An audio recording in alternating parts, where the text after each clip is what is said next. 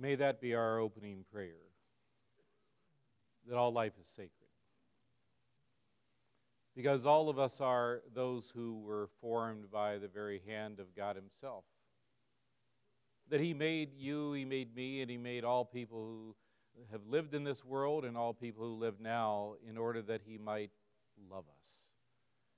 And that we, in response, might love Him back. And yet, isn't it wonderful, again, uh, through confession and absolution, to remember that even when we fail to love Him, in our words, in our deeds, in our very lives, He remains faithful. He continues to love us unconditionally as His favored children. What an awesome God we have. So, looking at uh, the age of those who uh, make up uh, this service this morning, I have a feeling most of you remember the Smothers Brothers.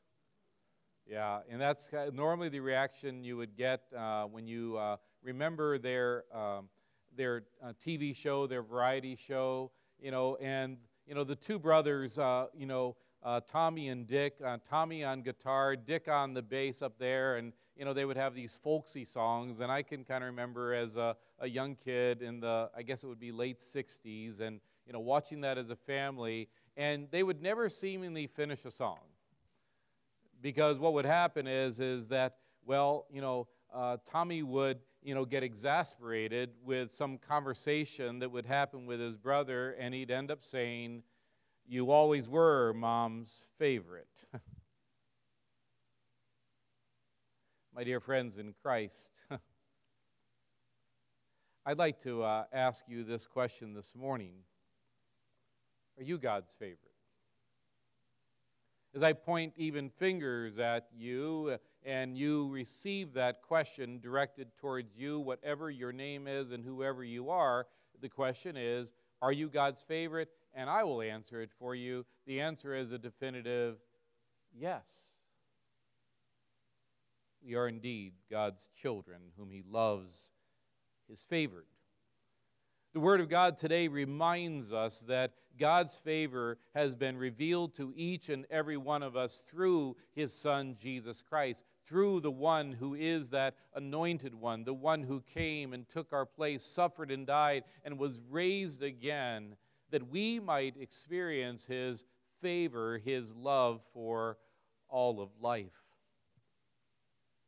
You always were God's favorite. Is that really true? Because we do need to wrestle with that question. And the truth is is the answer is yes and no. Because all of us gathering here this morning know that indeed we have not lived up to his standard. We have not followed his Ten Commandments. We have not, you know, loved him back in our, our lives in every way that we should. Even Paul says in Ephesians 2 You were by nature children of wrath, not deserving his favor, but deserving punishment, deserving judgment. Paul says, however, that in another sense we are uh, his favorite. We don't need to despair because before the foundation of the world, he says in Ephesians chapter 1, before the foundation of the world, God chose you in Christ. You know, on the days when you somehow are wrestling with something that you have done, whether it is in that very day or it's something you have done many years before, but isn't that a powerful, wonderful gift of His Word to know that He chose you? He chose me. And we know this also from, you know, the scriptures with Jeremiah that before I formed you in the womb, before I knew you.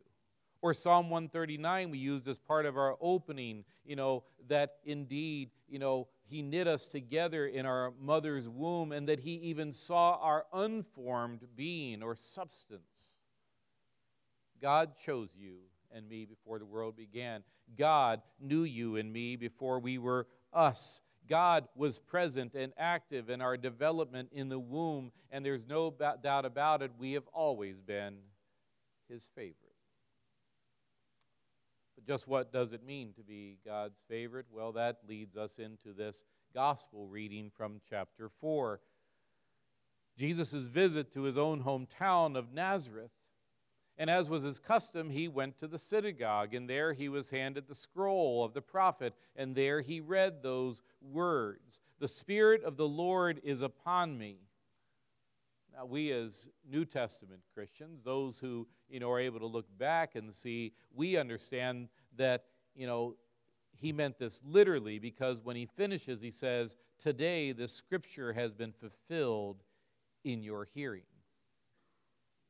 He was and he is the anointed one, the one who proclaims good news to the poor, the one who brought liberty to captives, sight to the blind. In short, Jesus came to proclaim the year of the Lord's favor. And there's that word again favor. Favorite. The word favor, as used in the scriptures, has to do uh, with being accepted by God based upon His love, based upon His character, based upon who He is, not based upon what I've done, what I've failed to do. But it's purely based upon Him that we are made acceptable. That's what's so great about being God's favor. It doesn't depend upon us or what sins may be lurking in our past. Being God's favor, favorite means that our past is forgotten. In the Old Testament, they celebrated the year of the Lord's favor when everything that was past was forgotten. It was a year of Jubilee every 50 years, debts forgiven, land returned back to its original owners. Everything again was made equal. And I wonder how many of us wish we could experience that kind of a new beginning, a fresh start every day. Well, actually, he offers it. But that's what he offered to the people then. Jesus, my friends, he came to give every one of us a new start. What Jesus gives, though, is much better than, you know, a forgiven financial debt or, you know, just uh, physical sight to the blind or freeing those who are oppressed or captive by some government or some evil power. He gives us favor and love and freedom through forgiveness and the resurrection. Indeed, what does it mean to be God's favorite? It means He accepts you.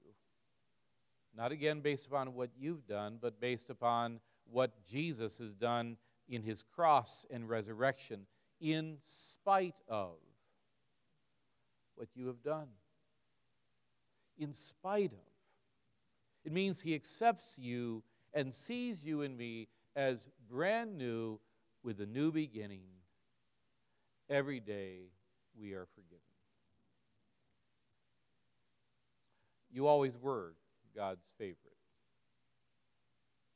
But just who's included in this?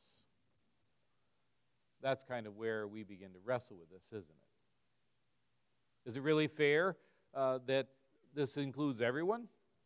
I mean, can you imagine the people when the year of Jubilee was celebrated in the Old Testament days and they're like, wait a minute, you owe thousands. I only owe a few dollars. This isn't fair. Or, wait a minute.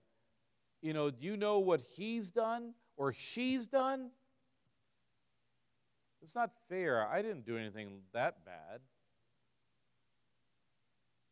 We begin to categorize and separate, and somehow we begin to judge who's deserving and who's not.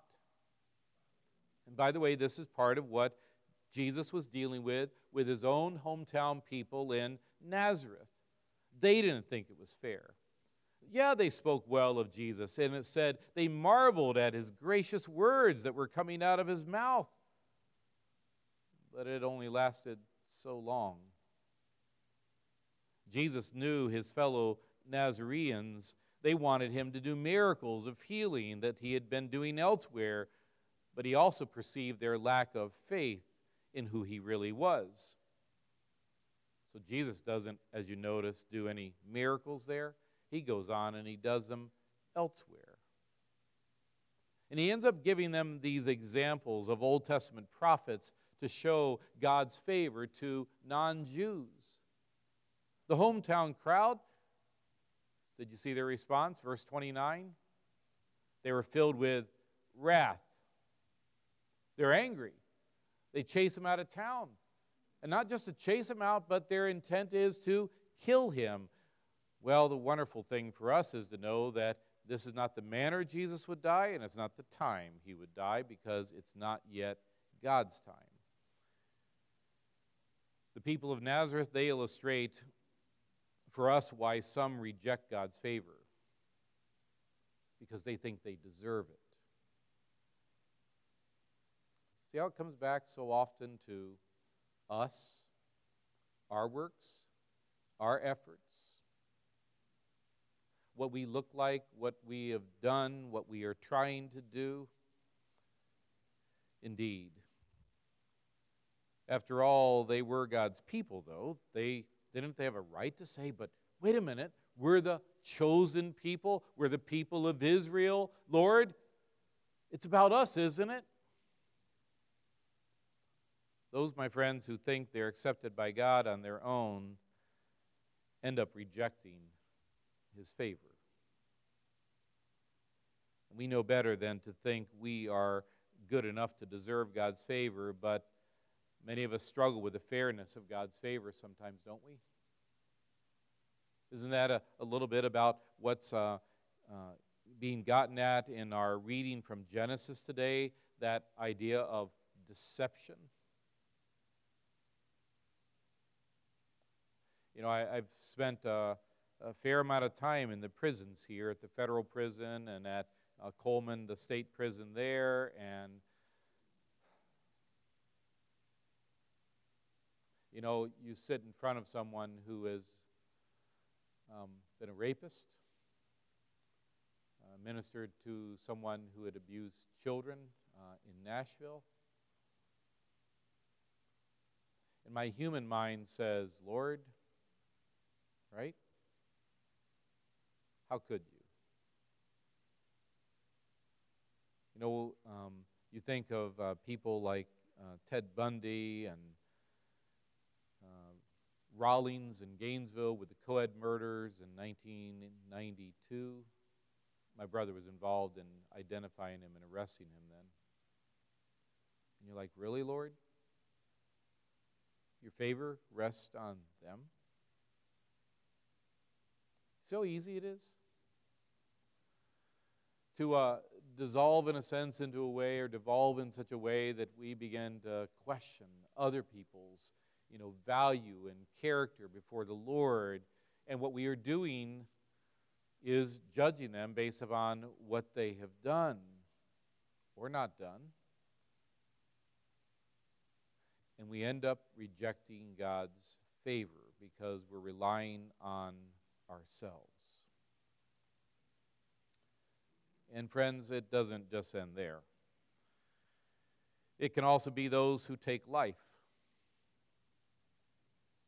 It can be those who take life even when it's allowed by the law and abortion. It can be those who take life in euthanasia, mercy killing. You call it whatever pretty name you want it, but it is what it is how do we see God's favor for such people? Or how about for ourselves if we have been involved in some way in any of these? The truth is, let's focus on ourselves. Some sins burden us, even though we have heard and know they're forgiven. One of those kinds of sins we, you know, can, you know, address today. Maybe it doesn't apply to certainly most of us, but the sin of abortion. You know, over the years here, I can think of about three times that I've addressed this, I'll say straight up. Um, I truly trust the Holy Spirit to take God's word and apply it to the lives of God's people. Um, I remember one year, about seven years ago, uh, a sermon that I included is I apologized. I apologize, saying that if you have never heard me or the church say that if you were part of, in any way, an abortion, I want you to know that you are loved and forgiven. And I said that because far too often the church stands in judgment in the law and fails to offer the comforting words of the gospel in God's grace. Every day in America today, 3,000 children die in abortion. 3,000. I can't help but read those words of Jeremiah. I, I, can't help but you know read other words that talk about how you know God knew the hairs on our head. I can't help but think of um, our our text at Christmas time when you know you have um, Mary show up to see you know Elizabeth and John the Baptist in her womb leaps can't help but think of my niece and my nephew who were born at one pound, 12 ounces, and two pounds, two ounces. At five months, and they could have legally been aborted, and yet today they are 16. A child, a human being, formed in the hands of a loving God.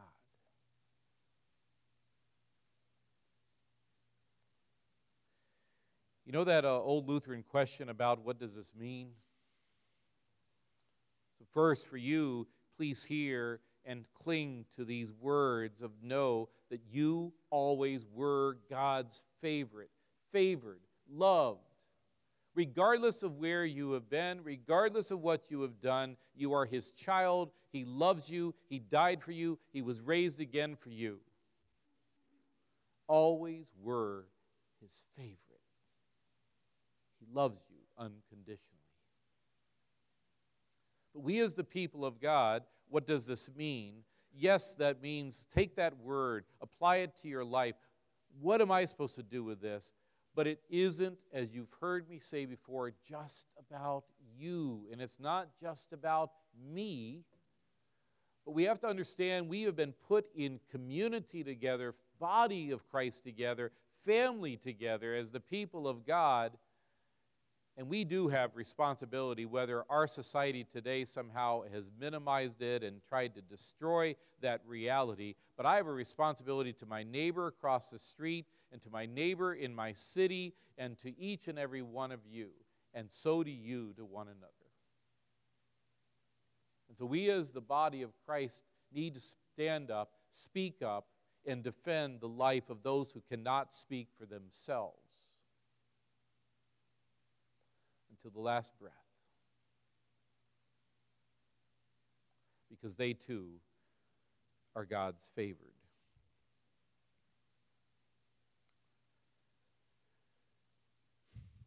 Maybe you said it uh, in jealousy, you know, to your sibling. You always were God's favorite, like the Smothers brothers. But God says it to you, my friends, in love, regardless of your sin, regardless of the size of your sin. God says it to you because in Jesus, He made you acceptable and He gives you a brand new beginning in Jesus. So take it to heart, take it personally. When God says to you, You always were my favorite, favored, loved, forgiven. May we live in it and may we share it. In Jesus' name, amen.